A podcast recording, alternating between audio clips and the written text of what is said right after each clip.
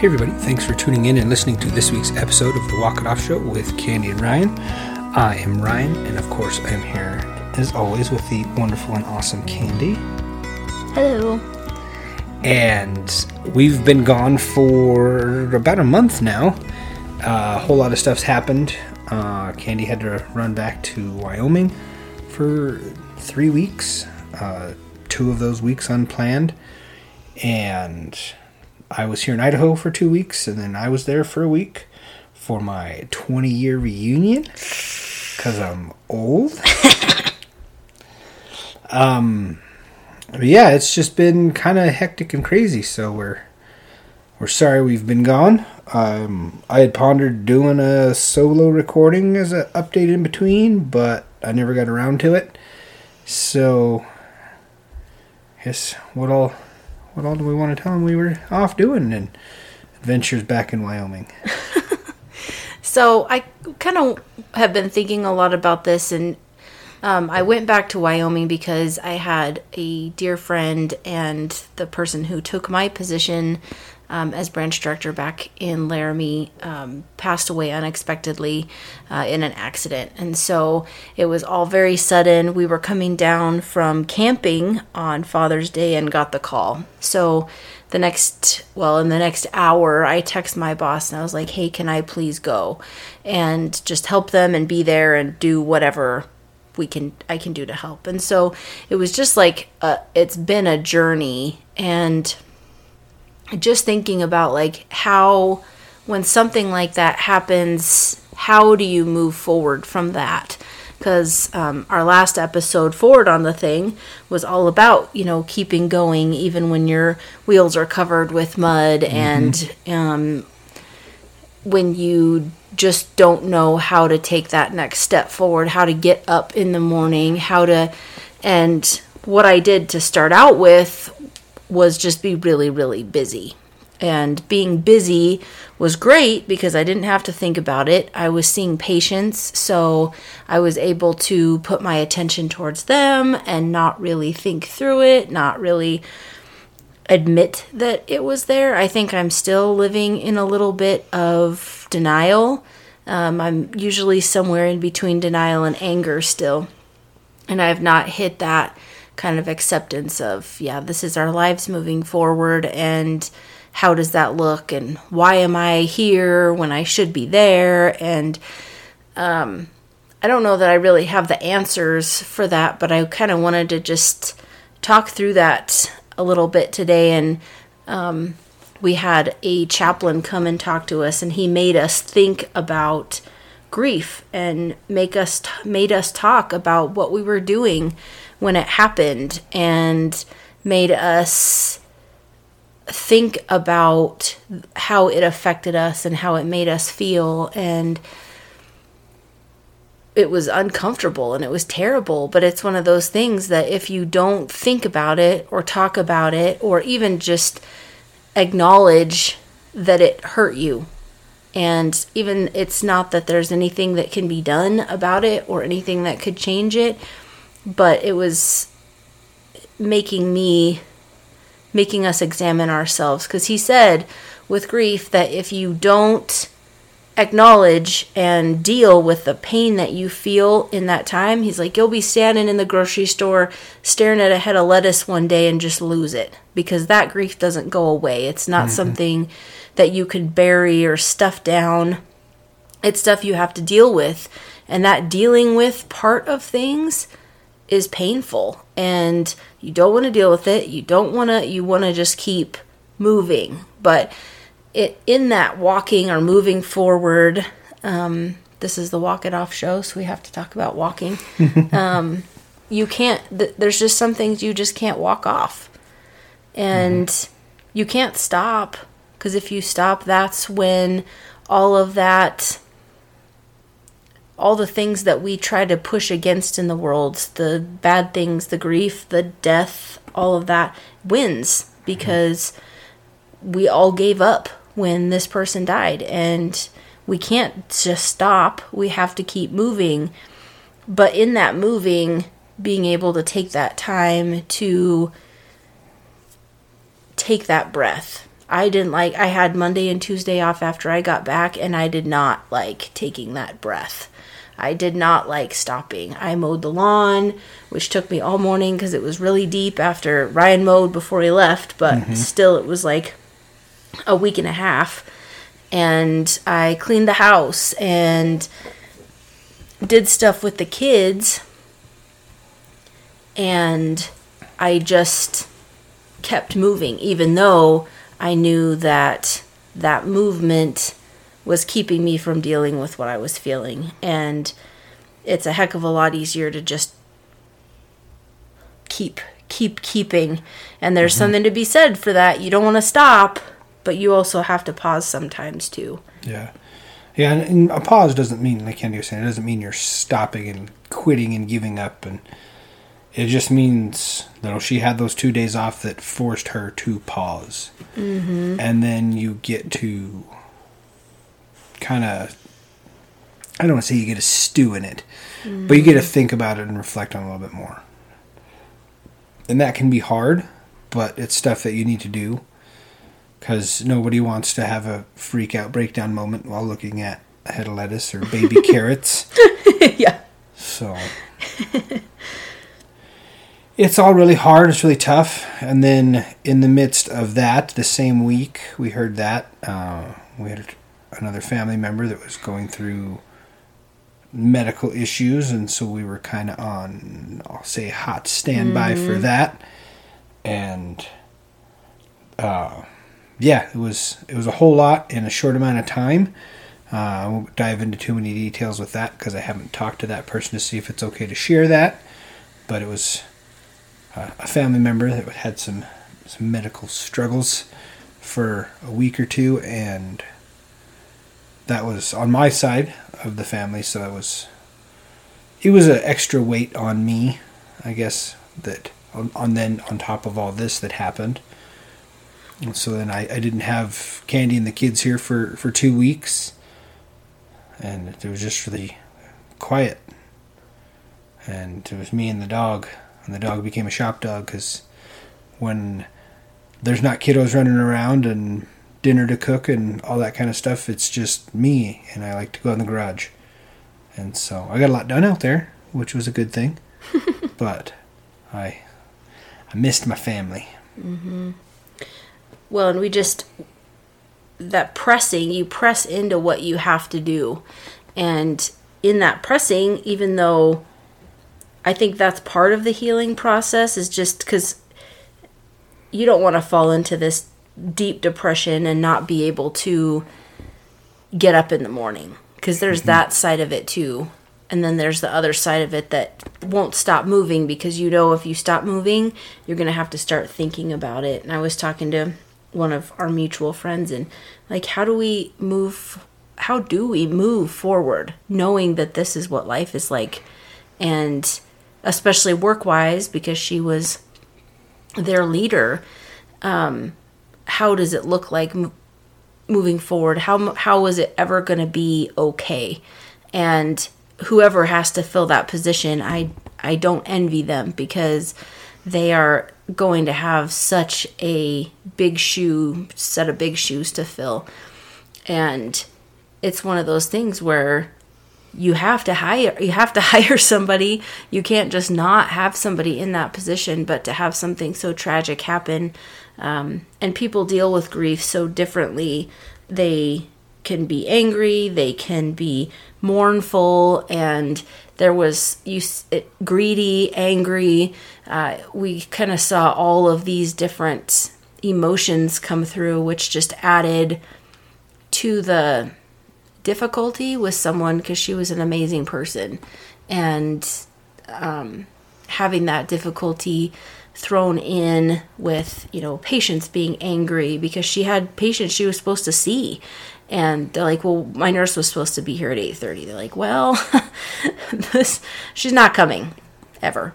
And just some of the people that I ran into and how they were dealing with it differently. Like, oh my God, I just, I heard that's so terrible. She was so amazing. You're like, yeah, please let's not talk about it because I don't want to be sad. And I just want to keep focused and keep moving forward. And it's kind of one of those things where you have to go through the process. And that's the bummer part about all of it. You have to go through the process, and the process is painful. Um, acknowledging that that person is gone and taking that pause. Um, we're coming up on Ryan's dad's would be birthday in a couple of days. Mm-hmm. By the time this drops, it'll be his birthday, and um, or the day after, I guess. Yeah, day after. Um, and that was one of those things where we didn't see him all the time, and so it's easy to almost forget that he's gone until you really think about it, or you see that head of lettuce or whatever. Until I go to cook some meat because my dad mm-hmm. he have a it's called a, a Big Easy from Charbroil. It's a, a, stainless steel indirect cooker. It's an oilless deep fryer is what they call it. But my dad had one. Candy bought me one as a gift, and I love it. It's great. And so any question I had, I'd call or text my dad, and then I go to use that, and I don't have that resource anymore. And I know had smokers been as big of a thing before he passed, that my dad would have a smoker, and that would be what I'm asking him about now. Um, luckily for me, I have some other friends that I can talk to about that, but that's something that I know I would have really liked, and I would have got to, you know, my dad and I could have traded smoking stories and mm-hmm. whatnot, but it's you know something I had to face, and sometimes I don't like it, and I don't want to deal with it, but I need to. And so then every year on his birthday, I make his favorite drink, and remember the happy times, and then you know just I don't want to say you move on, because when it's something someone really close to you it's hard to just move on. But to keep going, even if you keep going for that person. Because I know my dad wanted the best for me, and he wouldn't want me to just mm-hmm. sit there and dwell on, you know, what was me, dad's gone. I don't know, I can take his fishing pole. Uh, the backpack he went fishing with is now my backpack when I go fishing.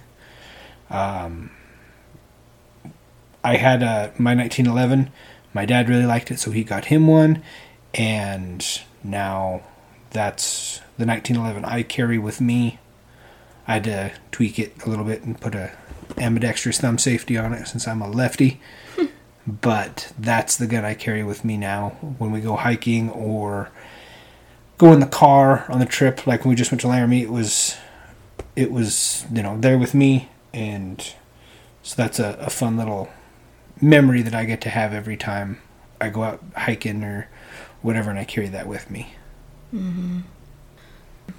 Healthline article I was looking at um, says the there are seven stages of grief. So shock and denial, where you're like, nope, there's no way, um, and then pain and guilt. I feel like I had a lot of guilt associated with this, and I, I know Ryan did with his dad too. Or you know, you're not, you could have been better, you should have done more.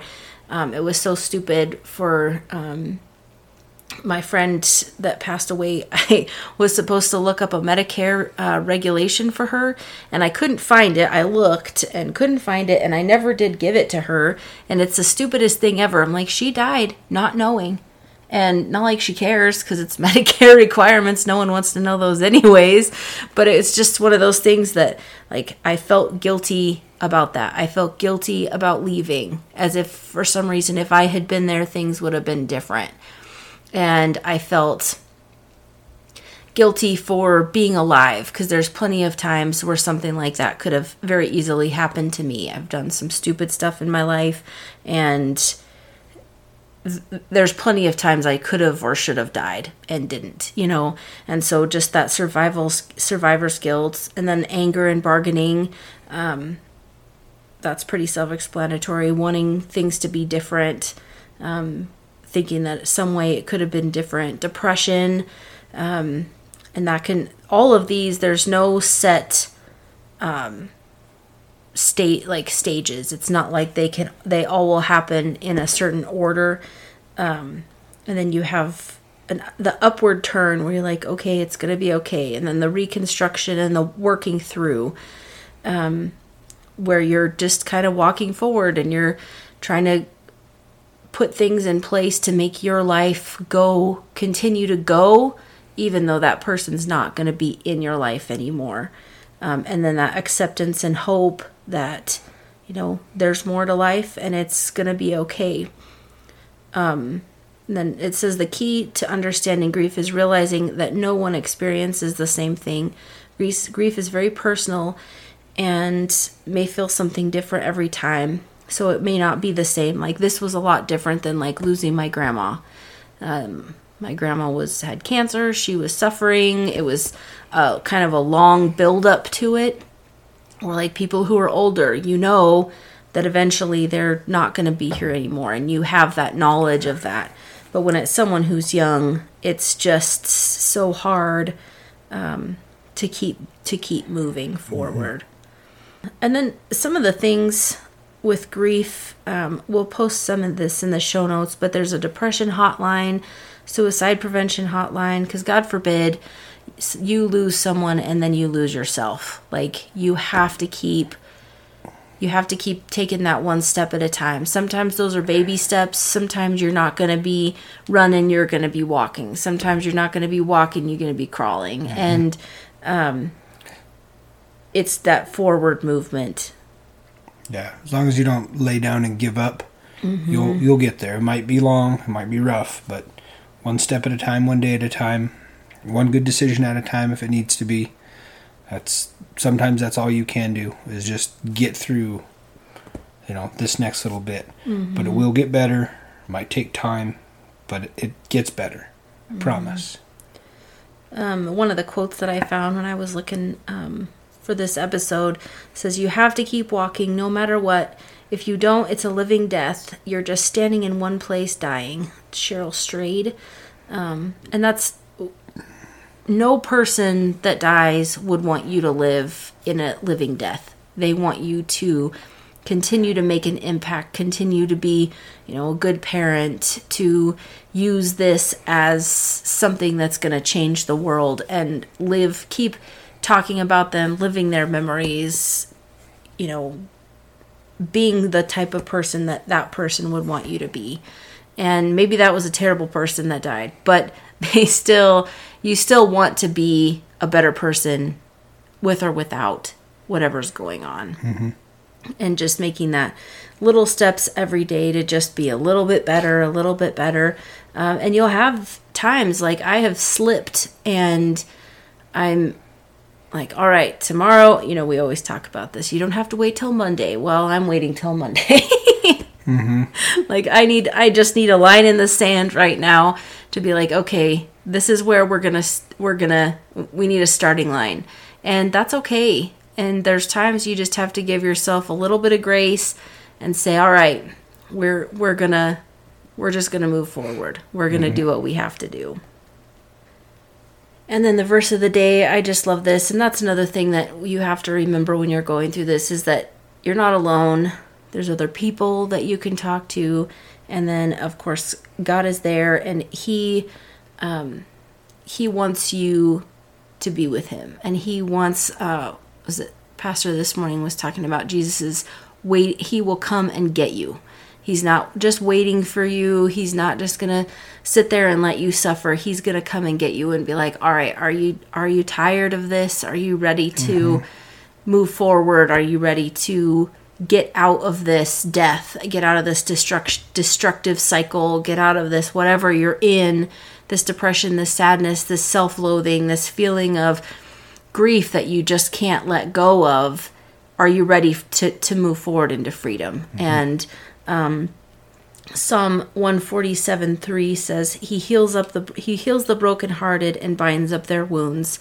Um, I guess I really like that as a nurse because that's one of the things that you do is um, you know somebody has sores on their legs you've got to just you've got to put a dressing on it but then you've also got to wrap up their legs and that to me that binding up is protecting it it's not just like sticking a band-aid on it's something that's going to actually heal it and get it resolved get it to go away and be better stronger um, and not come back.